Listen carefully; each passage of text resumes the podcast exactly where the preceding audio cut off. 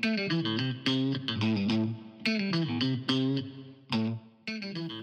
everybody, welcome back to another edition of the On the Rox podcast brought to you by BetSafe Colorado. This is Denver Post sports writer Kyle Newman, joined as usual by my colleague Patrick Saunders. Got a packed show for you here today. We're going to be putting our GM hats on and looking ahead towards the August 1st trade deadline, saying who we shop, who would we not shop, and then we're going to be looking at a falling star and a rising star. Kris Bryant's performance this year, especially relative to his contract, and Ezequiel Tovar's performance as one of the youngest Rockies ever, the youngest Rocky to ever debut when he did at the beginning of the season. He's gone through some bumps and, and bruises, but coming out the other side, we think we'll analyze that a little bit. So, Patrick, let's just start off uh, by pl- playing Bill Schmidt, right? You know, the trade deadline's still ways off, but as you pointed out, it's after Memorial Day. The team is floundering. It's time to, uh, just like when the Broncos are sucking midseason, look towards the draft. It's now time for us to look towards the trade deadline. So let's kick off the combo. Who's on the top of your list that you would try and be shopping if you're Bill Schmidt? Yeah, well, I think first of all we need to to uh, couch this or set this up. We know the Rockies in the past, Kyle, have been reluctant to trade guys, even though we their contracts were coming to an end. Uh, for a variety of reasons, uh, Trevor Story and Jon Gray certainly come to mind. Uh, Bill Schmidt has defended both of those decisions, saying they didn't get enough uh, in return, and in both those instances, they were still trying to get those guys to stay in the fold. I dis- disagree with that explanation. Two pretty prime players walked via free agency, and the Rockies didn't get anything. Uh, now, I'm not saying you just give guys away, but given that this team, whether they want to say it publicly or not, is in a is in a rebuild, they've got a mess of guys on one-year deals right now that are those deals are going to expire at the end of this year. And come August 1st or before then, Kyle, I'm not saying they have to trade all of them, but they should trade most of them. If that means they take their lumps, then they take their lumps. And we see some of the young players come up.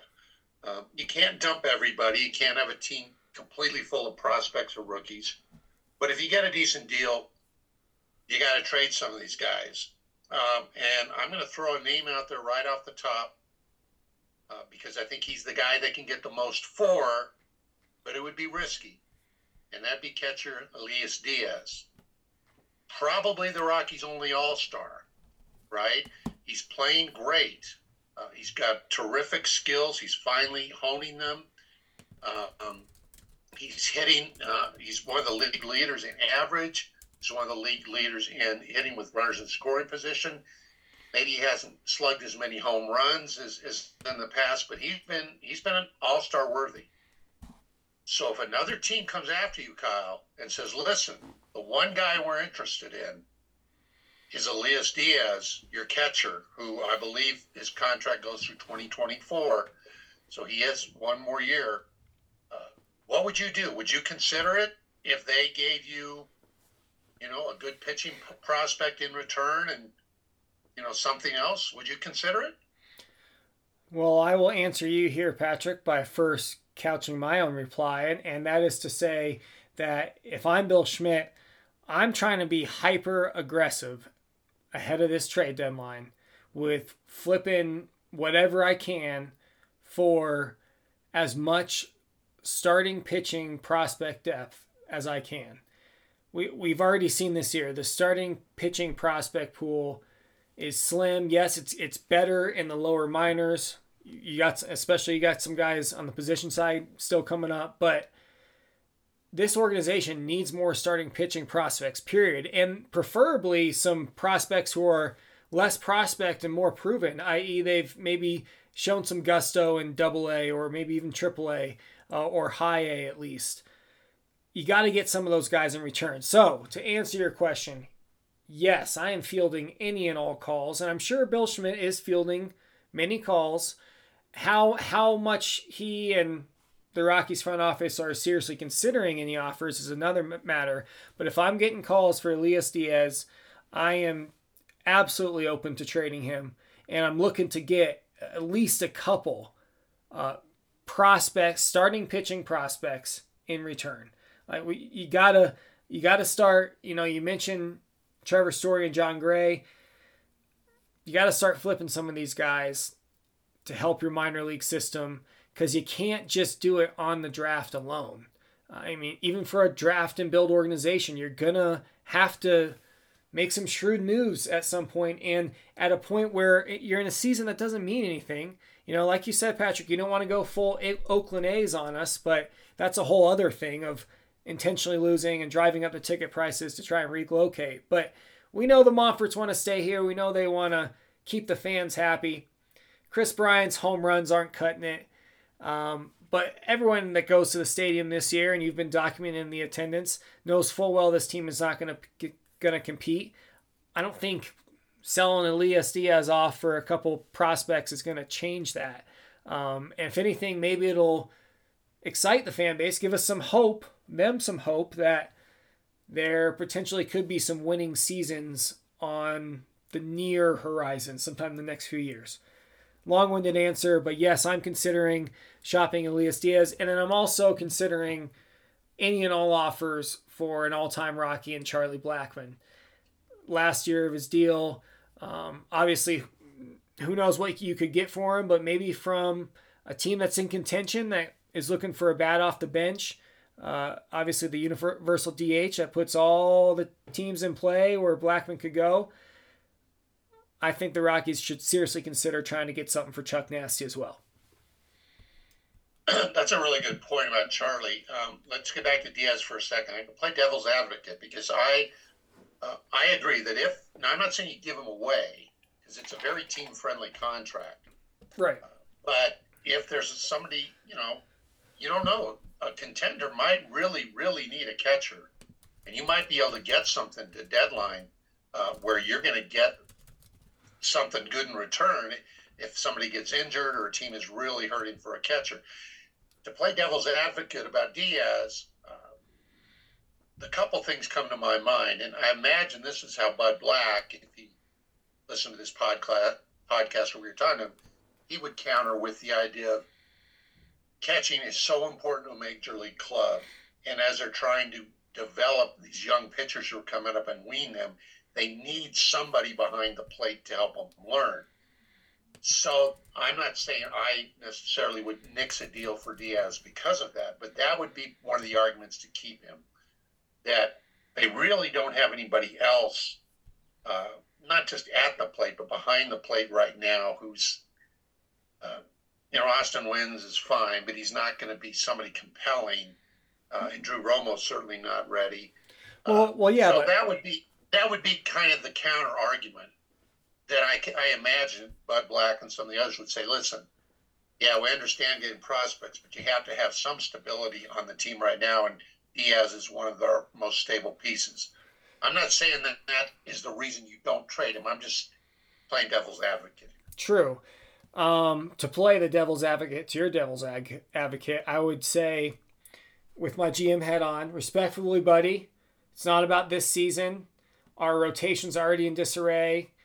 We'll plug in Wynns, whom obviously they acquired off the scrap heap.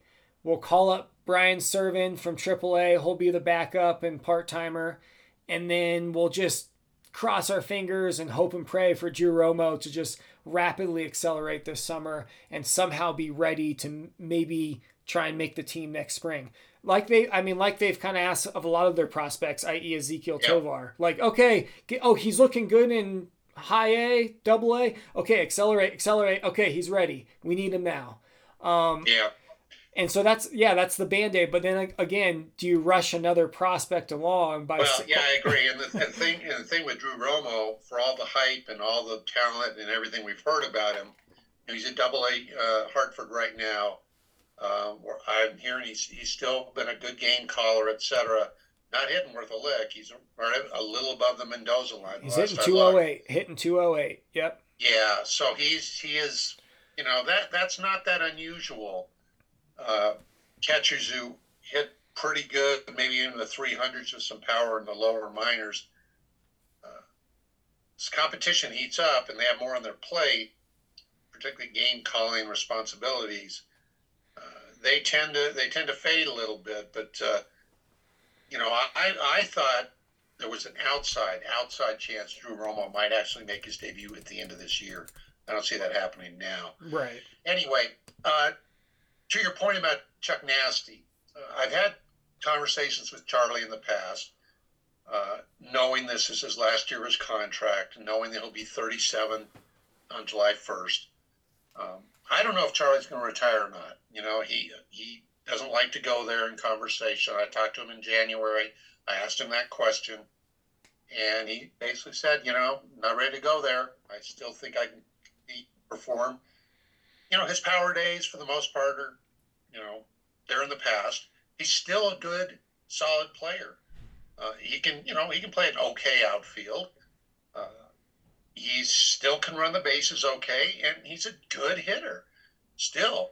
So if I'm the Rockies and somebody, as you to your point, inquires about Charlie Blackmon, and from what I've been told, there have been very few inquiries about him at all. Mm. Now that could change, but if somebody says, "Listen, we're going to give you a couple decent prospects or one pitching prospect for Charlie Blackmon, and Charlie says, "Okay," hey, I don't think you're going to hurt Charlie's feelings if you send him somewhere to a contender with a chance at the end of his career, toward the end of his career, you know, to play in the playoffs again because I don't think that's happening here. It's certainly not happening this year, and I don't think it's happening next year. Charlie is at the end of his contract.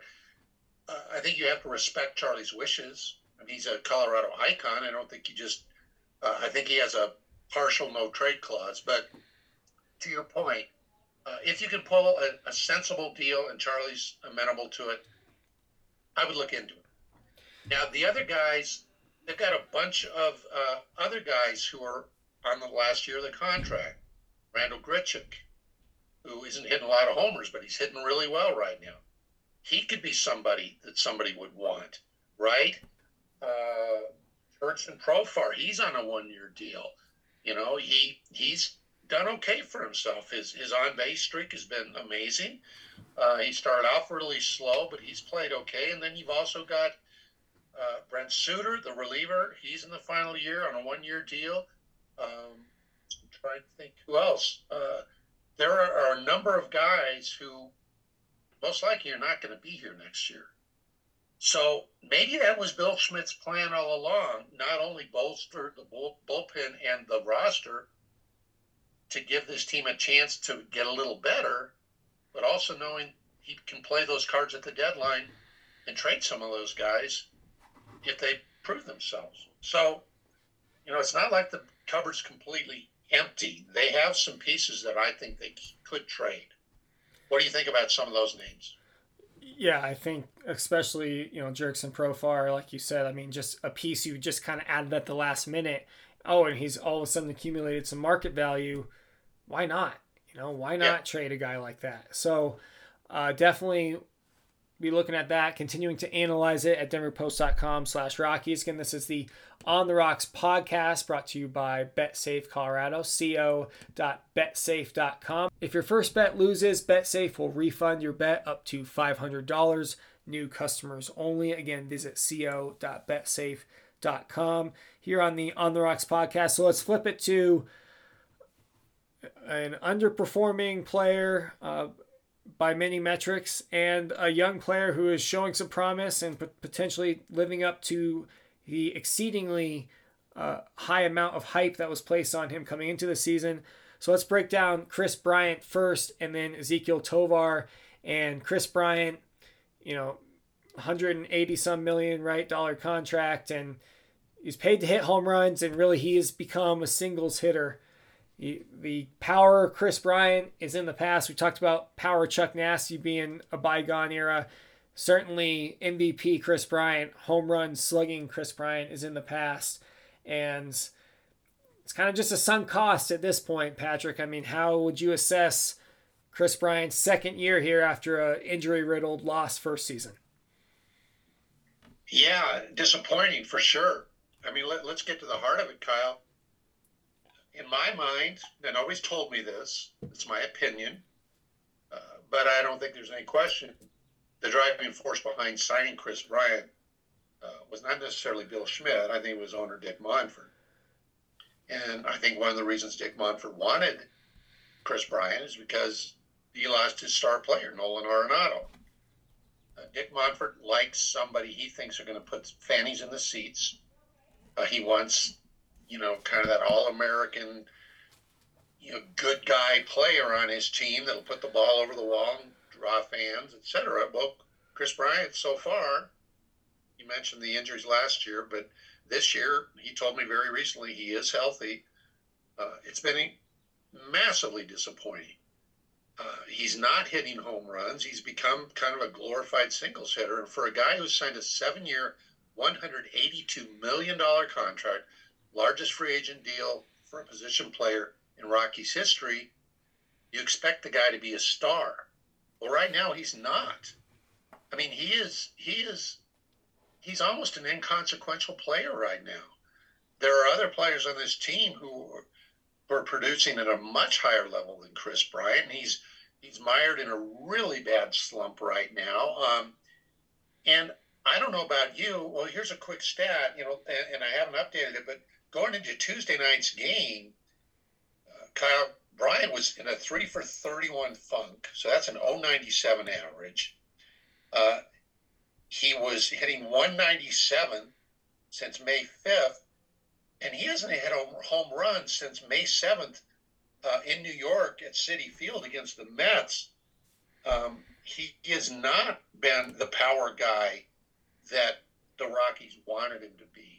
And I wrote a story over the weekend, and it came back to haunt me a little bit because I mentioned Ryan McMahon and I mentioned Charlie Blackmon, and lo and behold, the story goes and they go off and hit home runs, and I look like an idiot. But hey, that's part. As, as Buddy Black would say, hey, that's being a baseball writer, right? Hey, no, but, Charlie put your article up in the clubhouse. He taped it up yeah. there, highlighted.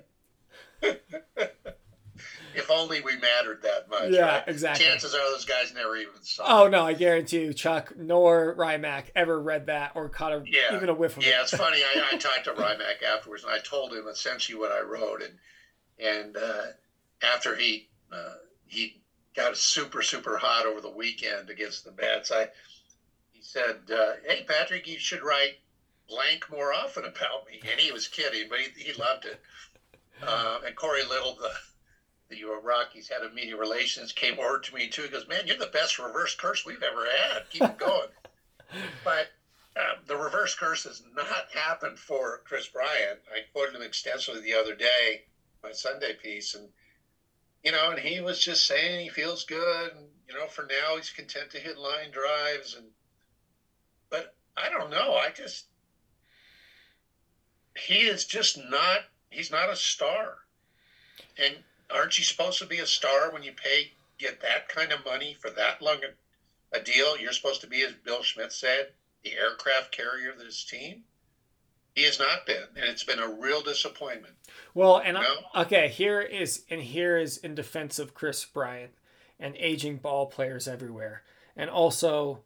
What is he? Thirty or thirty-one now? Also, uh, he is 31 years old 31 and a half right so just like as Ian Desmond pointed out one time, hey, I, you know, they gave me that money. I'm not giving it back. Okay. No, I'm not asking oh, to give it back. I'm not asking. I'm just yeah. asking me to hit a hit a home run every once in a while. So, but maybe uh, you know, we uh, the fans, we the beat reporters, perhaps have uh, put an unfair onus on Kris Bryant because of the inflated contract that he received from the Rockies uh, for a, a, player that was clearly past his prime, you know, when they got him. I mean, you look at his OPS, it's 7.719, 719 this year, which is second career low when you look at the span of his career, except for 2020 with the Cubs, his last full season with the Cubs, when he had a 644 OPS.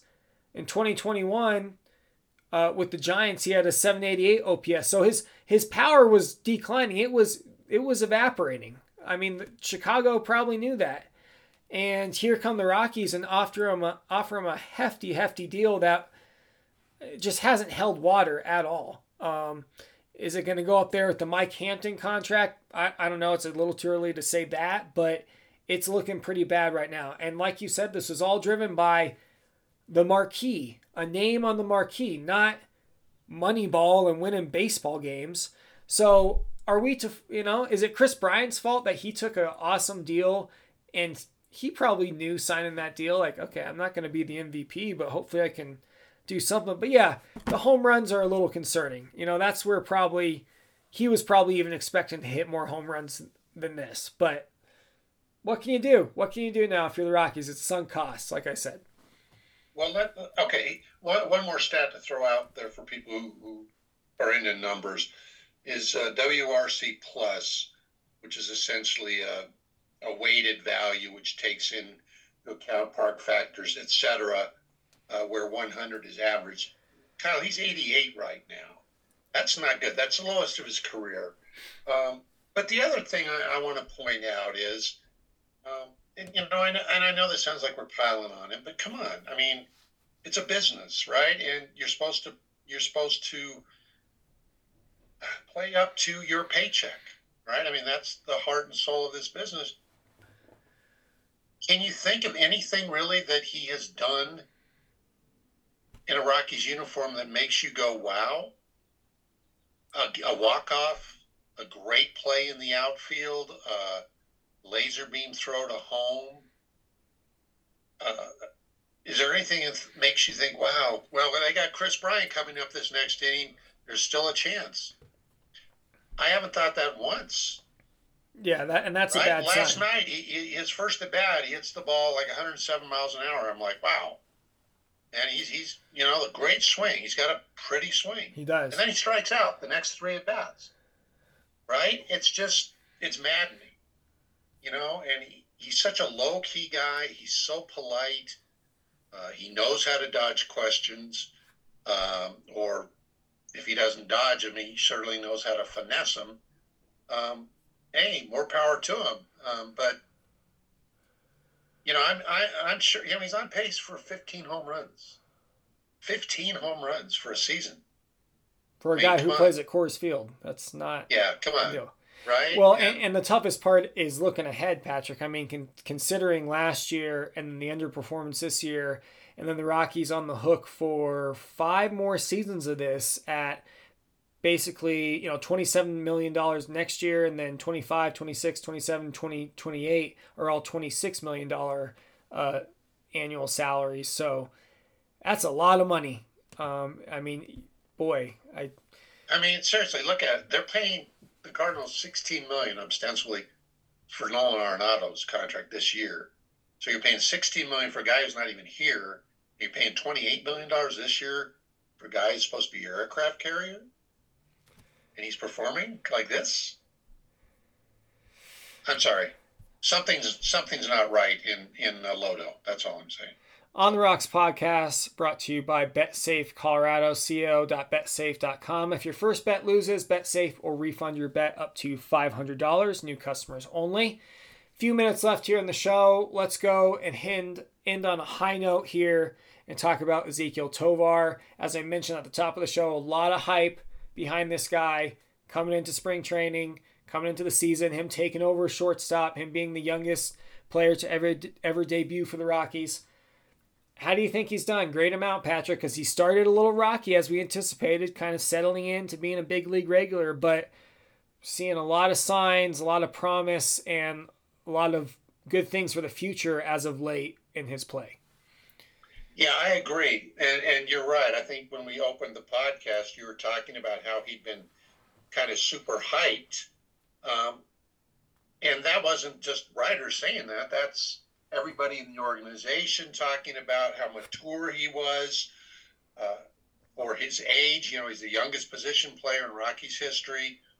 Uh, how, how mature he was, how he was going to be able to handle the ups and downs and what a terrific fielder he was or is, uh, and it's played out right. So so right now, um, he's doing okay. Mean, you know, Buddy Black told me last weekend, I believe it was, uh, in Buddy Black's words, he said he's holding his own, and for a rookie that young, uh, going through the baptism of fire, if you will, uh, he's holding his own, right? He's uh, he's hitting 244, and for a long time he was either below 200 or above it. He's he's uh, uh, hiked his batting average up to 244. His on base is still only 288, so that needs some work.